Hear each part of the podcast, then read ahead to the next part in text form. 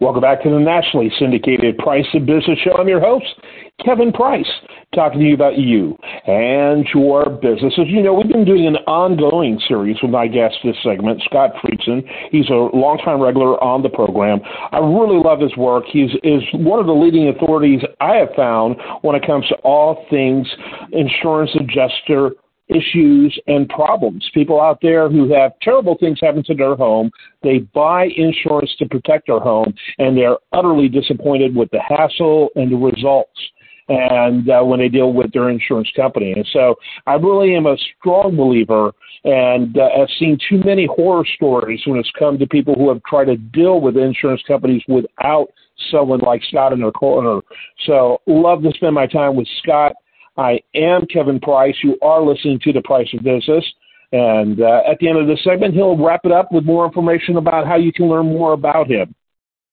Always love having Scott Friedson on the program. He is our go-to person when it comes to all things property damage and property uh, protection. Uh, and he's the kind of person you got to have in your corner um, who's advocating on your behalf, your expert in your corner when it comes to insurance claims. Because I guarantee you, the insurance company has their experts. Scott, we love having you on. We always get great feedback.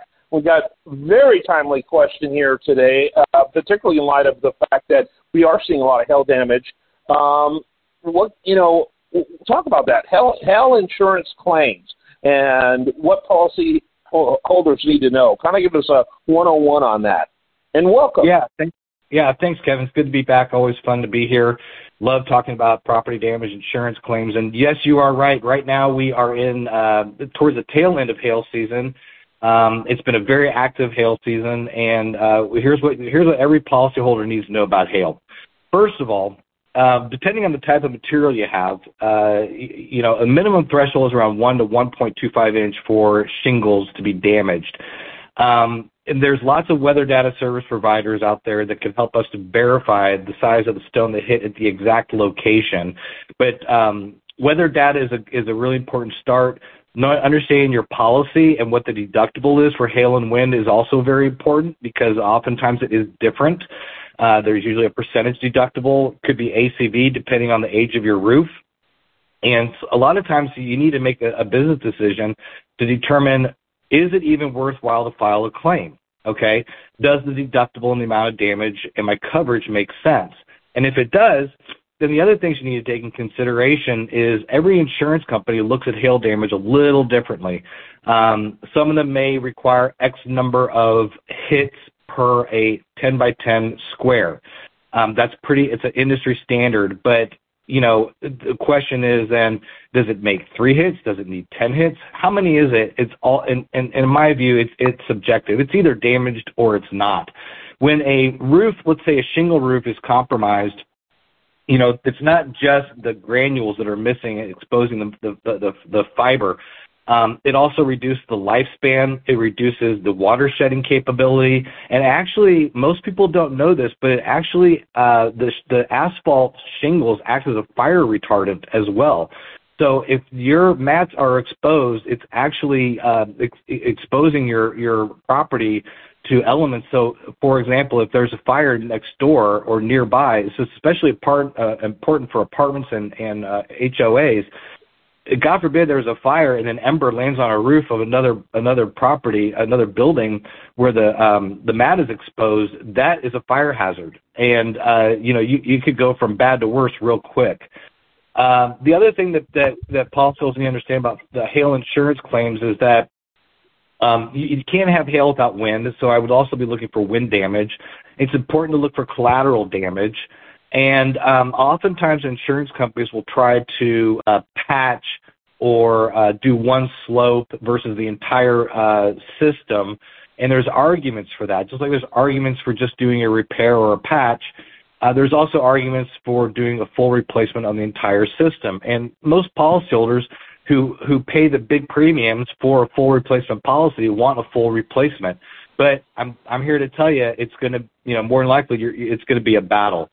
Uh, yeah. It would not be uncommon. It wouldn't be uncommon to have to bear the expense of getting an engineer um, to assess your roof to oppose a, a, an opinion of an insurance company's engineer.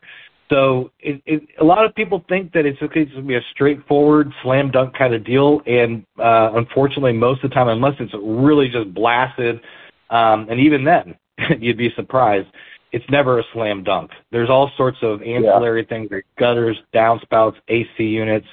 Uh, hail can be quite damaging. So uh, that to me, those are some of the, the high level things that that that policyholders need to be thinking about when it comes to hail claims. And I, I would be remiss if I weren't to also say this.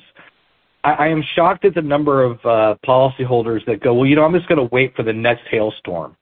Well, the the problem is that you know if if like we just looked at a deal a couple of weeks ago that a contractor wanted to, us to sign up, and we told them no because the the hail occurrence that was actually uh, that created the damage that they were looking at today actually happened four years ago and you're outside of the policy uh, limitations, you're outside of the statute of limitations.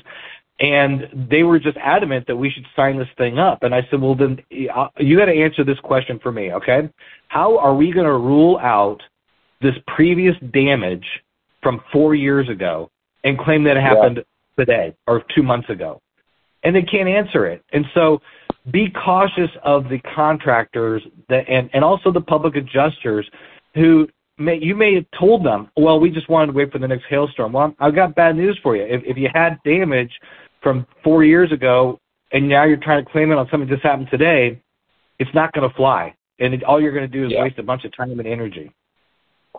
Scott, got to wrap it up with that. Always love having you on. His website, insuranceclaimrecoverysupport.com. Insuranceclaimrecoverysupport.com. Again, I, I'd say, and in fact, it's your, your motto, They've got expert insurance companies have experts. You've got to have experts too. Thanks so much, Scott. I am Kevin Price. Stay tuned for more.